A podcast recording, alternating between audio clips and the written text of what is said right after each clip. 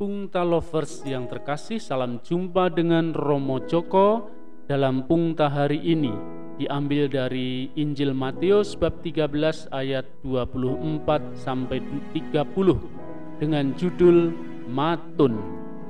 Setelah padi ditanam dan usianya sekitar satu bulan, mulai tumbuh rumput-rumput liar atau jawan.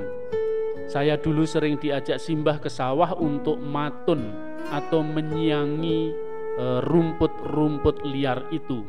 Matun adalah mencabuti rumput-rumput yang tumbuh di sela-sela tanaman padi dengan tangan, tapi juga bisa dilakukan dengan alat, didorong maju mundur agar rumput tercerabut.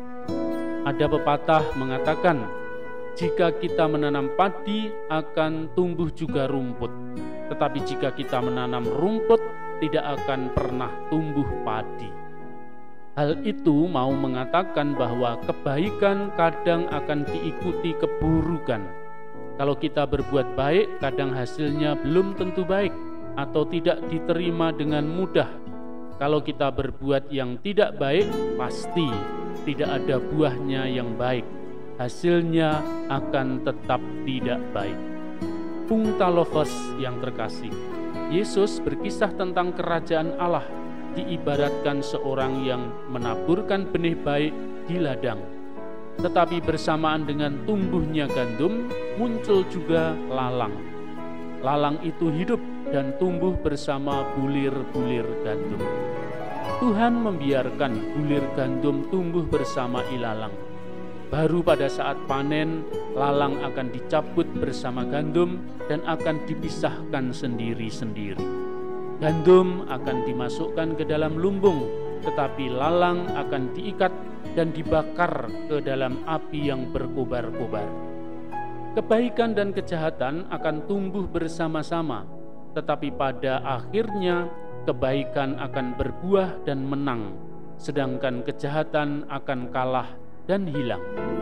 Kebaikan akan cemerlang mulia, sedangkan kejahatan akan musnah tidak berguna. Gandum melambangkan kebaikan, lalang melambangkan kejahatan. Gandum menggambarkan yang ilahi, lalang diumpamakan hal-hal duniawi. Menanam lalang tidak akan tumbuh padi. Kalau kita mengejar hal-hal duniawi, tidak akan kita sampai kepada yang ilahi. Tetapi jika kita mengusahakan yang ilahi, semuanya akan tercukupi. Tuhan pernah berkata, "Carilah dahulu kerajaan Allah, maka semuanya akan diberikan kepadamu." Mari kita menanam kebaikan, tetap tumbuh berkembang menghasilkan buah yang baik, kendati rumput ilalang berada di sekitar kita. Tetap setia dan tekun berproses, dan pada akhirnya gandum akan menampakkan kualitasnya.